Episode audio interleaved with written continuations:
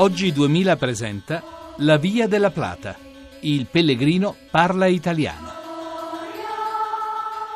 Buonasera da Sergio Valsania e da Giovanna Gobbi. Oggi siamo ad Alquescar. Alquescar. Questa mattina siamo partiti da Liusen e fra Liusen e Alquescar ci sono 21 chilometri e mezzo che ci siamo fatti piedi in piedoni.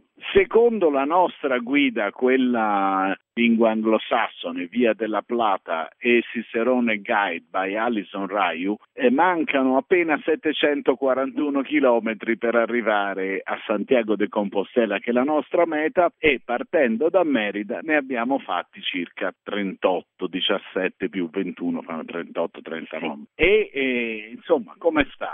Oggi ti senti in forma smagliante? Beh, diciamo che oggi mi hai visto, sono un pochino più patita, ecco, mettiamola così, perché quelle che per me sono salite per te continuano a essere falsi piani, invece per me sono salite e oggi sono state toste. No, oggi ti ho concesso un paio di salitine come sì, valutazione, due. due erano anche un po' in salita. Comunque come lo racconteresti il percorso di oggi? Allora, bellissimo, questo diciamo primo aggettivo in assoluto. Secondo, sterrato, sterratissimo, perché oggi abbiamo fatto praticamente solo sterrati, pochissimo asfalto, tutto lontanissimo. Vabbè, questo è un pregio, tutto lontano dalle strade.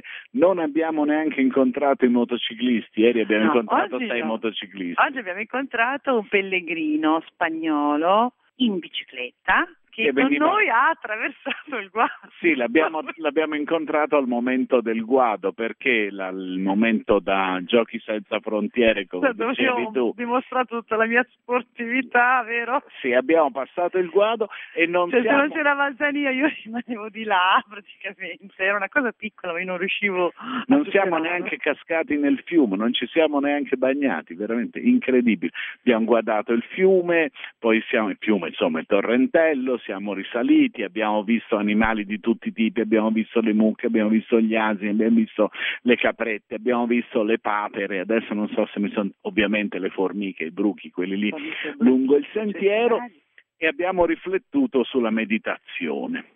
Sì, beh, oggi si prestava obiettivamente. Intanto siamo partiti con il tempo nuvoloso, un freddo cane, possiamo dirlo. Poi a metà strada diciamo è arrivato un pochino di sole. No. Oggi si prestava il percorso alla meditazione. Sì, perché abbiamo considerato come questo andare ritmato poi sia una di, de, delle forme di meditazione, tant'è riconosciuta eh, dallo Zen, dai buddisti, loro considerano che eh, siccome per loro poi quello che si fa e quello che si è non hanno una, una concretezza assoluta, per loro se uno cammina è uno che medita, perché camminando si medita per forza. Per forza di cose. Come meditava tua mamma, perché abbiamo scoperto che oggi abbiamo percorso esattamente la distanza che c'è da San Marino al mare. Io ho raccontato a Sergio di quando mia madre, giovanissima, mia madre del 29, quindi fa 82 quest'anno, andava a piedi da San Marino a Rimini al mare. Per loro e per quella generazione lì era normale camminare e però tornava col pullman, cioè faceva la discesa a piedi e poi to- per tornare però prendeva la corriera perché era più tranquilla.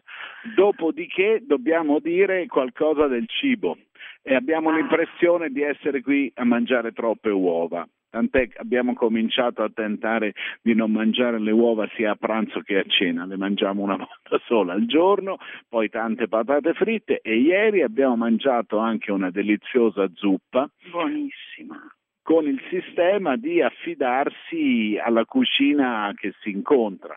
In questo paesaggio anche culinario abbastanza primitivo che riusciamo a vedere perché Giovanna Savignano e Maurizio Repri si occupano della nostra parte logistica mentre Massimo Quaglio da Roma ci sostiene e ci permette di andare in onda.